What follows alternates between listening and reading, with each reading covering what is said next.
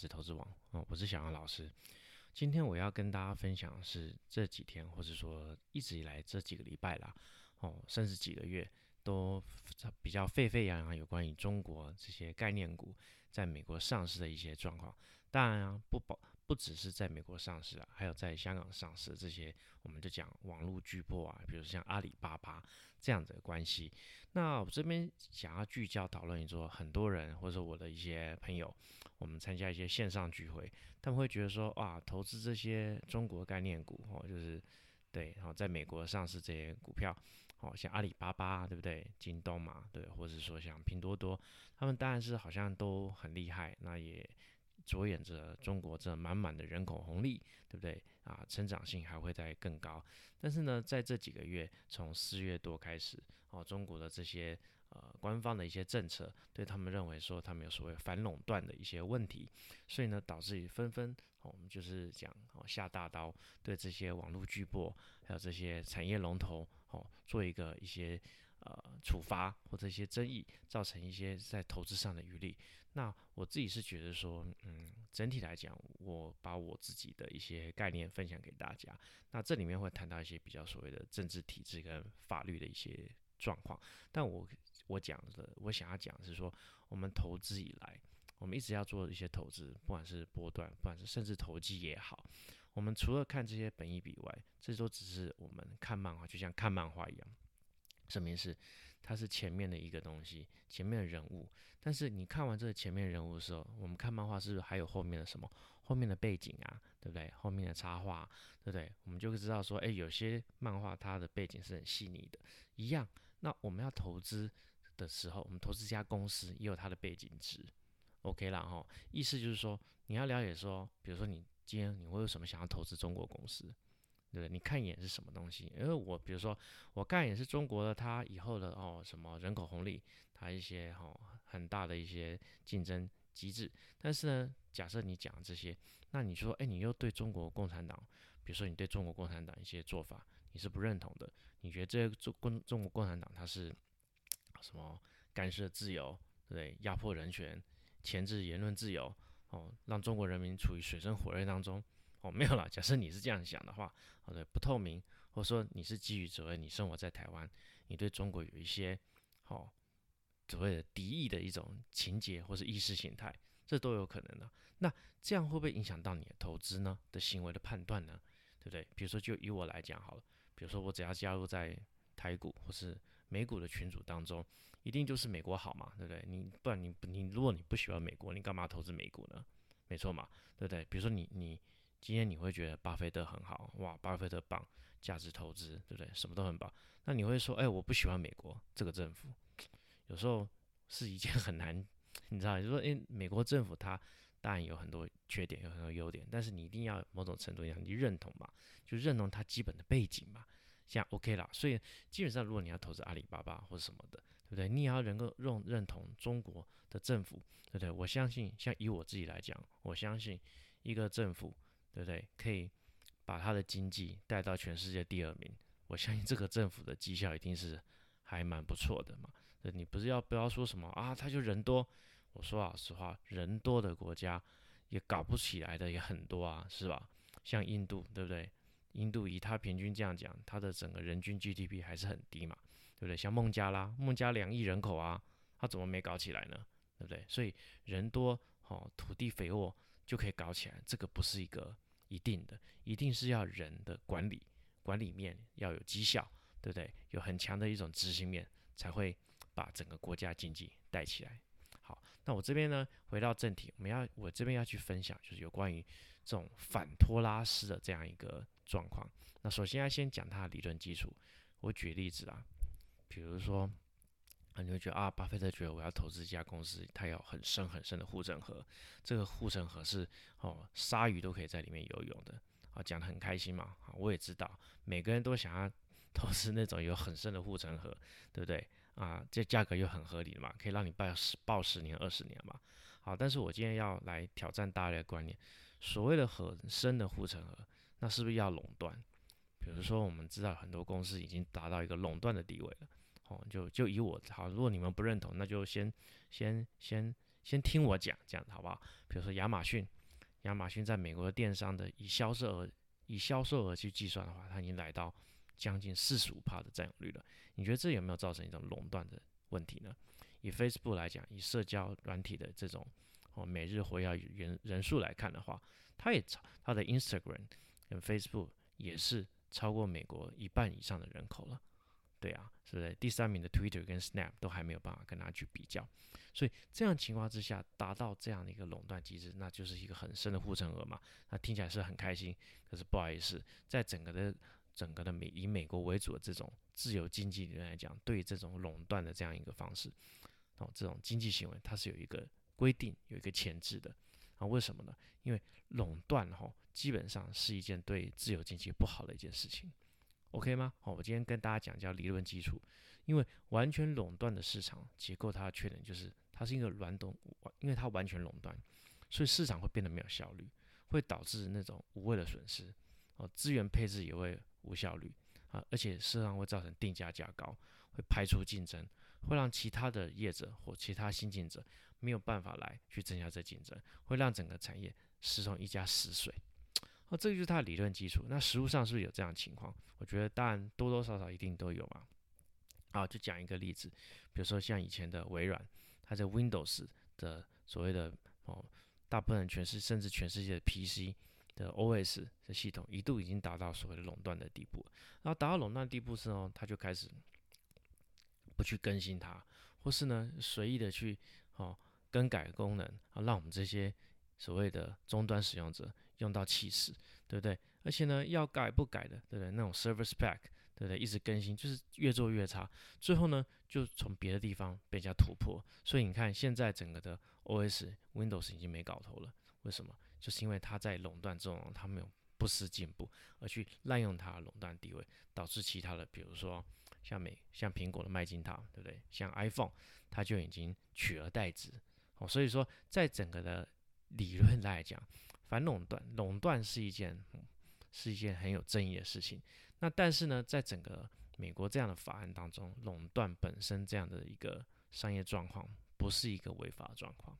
那我这边要讲到就是说，有关于中国，因为最近有很多中概股嘛，中国也是一样啊。为什么要讲到呢？因为中国的这样的反垄断法，然后中华人民共和国反垄断法，它里面也是讲得很清楚。首先，我要跟大家讲一个观念。就说垄断这种事情，它本身并不违法。我们可以看，比如说反垄断法第五条，经营者可以通过公平竞争、自愿或者是联合去扩大经营规模，而去提高市场的占有率跟竞争能力。这样理解吧？所以意思就是说，大家不要搞错哈，垄断本身并不违法。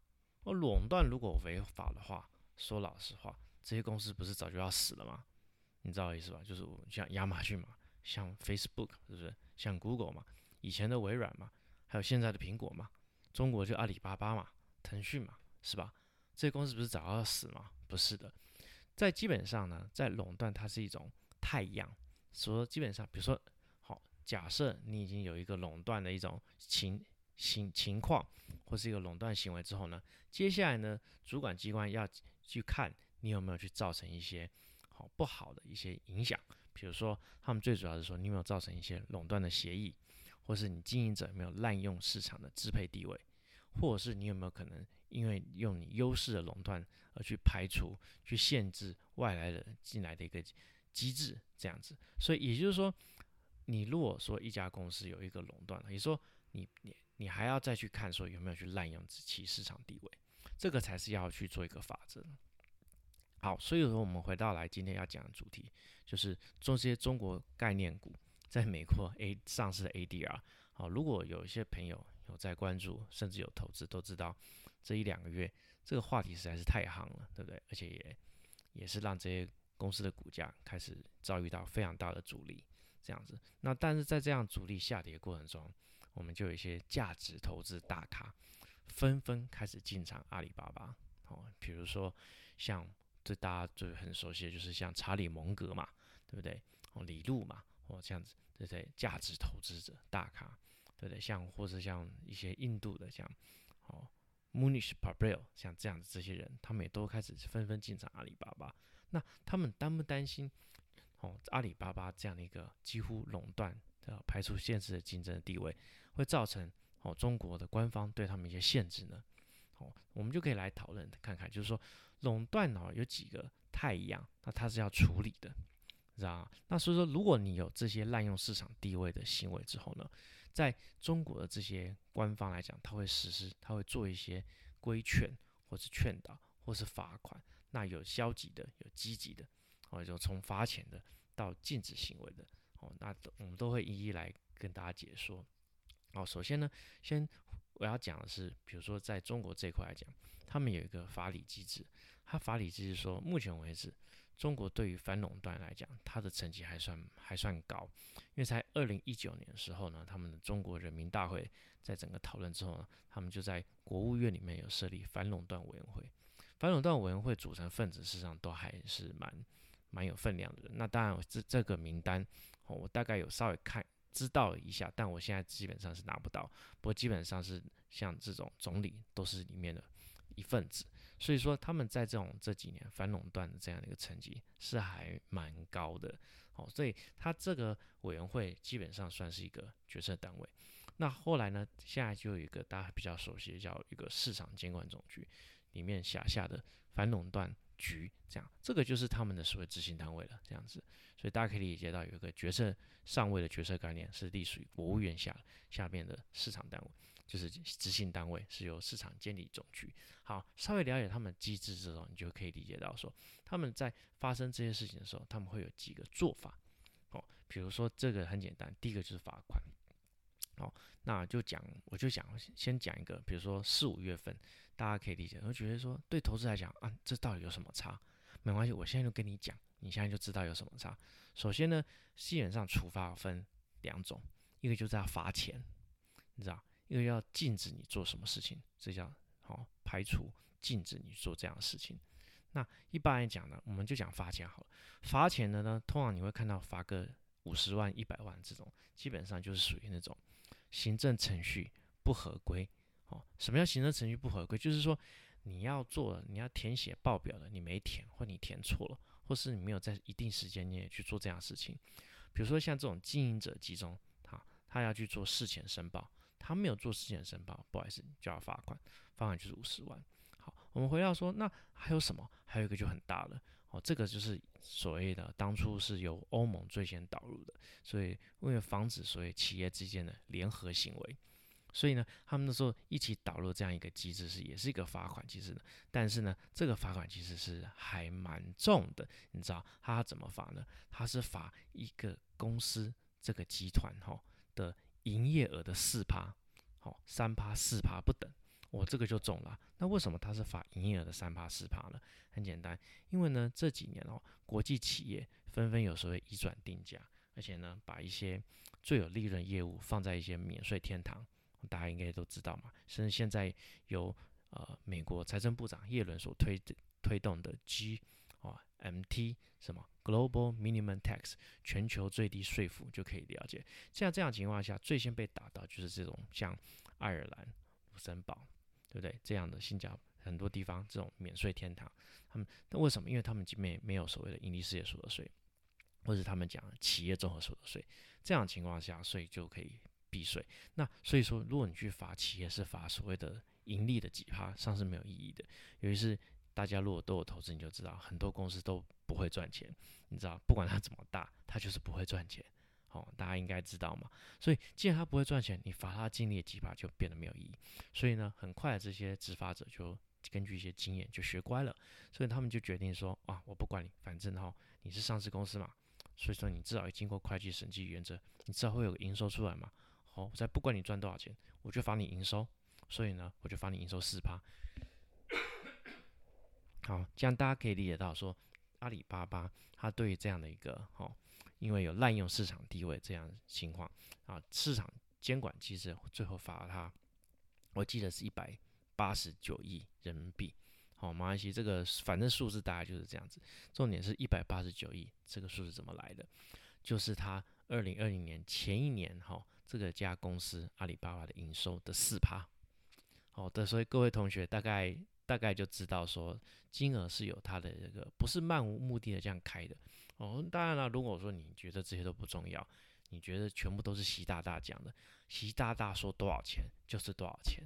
那如果是如果您的观观念是这样的话，那我也觉得 OK 啦。啊，只是我的观念不是这样，我认为说还是有一些审查机制跟制度的。哦，所谓的人治呢，它还是有它法治的一面。哦，那也有到最最高的一种呃很大的一种主权方面的事情才会有。哦，所谓国家领导者去做这样决定，那一般来讲，在这样情况下，我个人认为是还蛮有道理的。好，所以说在这样情况之下，它基本上就是四趴嘛，所以一百八十九也就这样来了。好，这个事情就这样了结。所以目前为止，大家可以记住一下，阿里巴巴这个二选一事件是目前为止中国反垄断哈反垄断局所处于课予的罚款最高的。好，这是很很算是蛮严重。好，还有一种叫什么，就是所谓的经营者集中。什么意思？就是经营者集中呢，但是他却限制你了，这样子不让你去做集中。那意思什么是？通常我们讲就是同业并购。所以就像啊，最近的腾讯的虎牙直播要并购对斗鱼，那结果呢，这一次呢是大家记住是第一次哦，反垄断局做出否决的动作。所以意思说虎牙 要去并购斗鱼这件事情就是被不准许了。哦，大概是这样。这。这个 case 也是很重要，因为这是目前为止也是第一次有这样一个否决的案例。好，第三个呢，就是所谓的叫你做什么，叫你做什么。所以说，就像最新的一次，像现在，哦，腾讯音乐这样的一个，因为腾讯音乐有版权的一些垄断的问题，所以目前为止结果也是出来了。哦，他们呢认为你要去放腾讯音乐，必须要去放弃独家版权的协议。好，这是你要做的事情。那如果说在这个法则出来之前，他已经跟一些音乐公司，假设比如说他已经跟周杰伦、杰尔维公司签了一个好独家协议呢，要怎么办呢？不好意思，这个独家协议呢就要重签，而且规定你要在三十天以内重签，那你这个签就是不能做独家协议，那你至少要一定一定的比例去做分销的动作。所以说大概就是这样，所以我们可以理解到说，国家对这样的一个企业，它有一些。动作跟处罚跟要求，后续的要求。那如果说我们身为投资者可以看得懂他们在做什么的话，我们就可以理解到说，对于他们后面的业务也比较好评估。好像我自己个人就会觉得说，有些人会觉得啊，好难预测，对老公这样子对不对？我做这些事情我怎么知道？哦，我不想投资，啪！所以呢，现在中概股就跌得跟狗一样，哦，就是这样。但我自己是认为，像以我自己的观点是看的话，首先这些事情已经很久了。OK，我很认真跟你们说，这个事情早就已经在酝酿当中。比如说像腾讯音乐这案子，它二零一八年就立案了。阿里巴巴这种二选一的事情也很久了哦。京东哦，他们去告状也早就已经三四年的事情了，一直在酝酿而已。那你说啊，老公有多不理吗？也没有，他对我做一些动作，只是呢，我相信很多人对这些都不闻不问嘛，对不对？所以意思是说。我觉得啊，投资中概股啊，风政治风险好大。我是觉得说，投资任何一家大公司，政治风险都会比较大。为什么？因为大公司动辄折旧，哦，大家可以认同吧？所以媒体一往往都是媒体哦，或是所谓的立法委员，我们就讲国会，甚至行政，对不对？首长的一个眼中钉。对，因为大公司嘛，所以投资任何一家大公司都有它的政治风险。投资台塑没有它的政治风险吗？它现在环保的要求越来越严格了，不是吗？对不对？执政党已经对啊台湾再去建造这些呃所谓的六氢七氢已经是非常不友善了，这也是政治风险啊。那你说 Facebook 没有政治风险吗？对不对？现在怎样？现在就没事吗？你不要看 Facebook 一直涨，你真的认为它没事了吗？大家可以去想这个问题，对不对？尤其是民主党这几个，他们的政见是什么？要分拆 Facebook。你知道吗？他们怎样分拆？他们的版本是要把 Facebook 这个集团分拆成 Facebook、Instagram 跟哇塞三家公司，而且啊，这三家公司的资讯流、客户资料都不能流通，要而且要分设不一样的营运单位跟公司。哦，那你们觉得呢？对不对？你们觉得 Facebook 就没有政治风险吗？我看也很大啊，对不对？但是好像投资人也不都在乎嘛。我跟你讲，很多投资人哈都从来都不在乎这个事情，哪一天？这个风险实现了，他觉得，哦呦，投资这家公司政治风险好大哦，这样子，嗯，我个人认为，回到我一开始讲，你投资这家公司，你不，你有你的财报，你有你的估值，你有你的信仰进去之后，这只是我们看漫画的那个人物而已，后面有后面的背景值都要看。哦，尤其是大公司，就有它后面这样的政治的因氛围跟因素，跟执政者对他现在的态度，这些不好意思，假设你是长期投资者，你通通都要考虑进去的，好吗？好好，那今天的分享就到此了，然后好，喜欢我的 podcast 人可以再多关注哦，谢谢。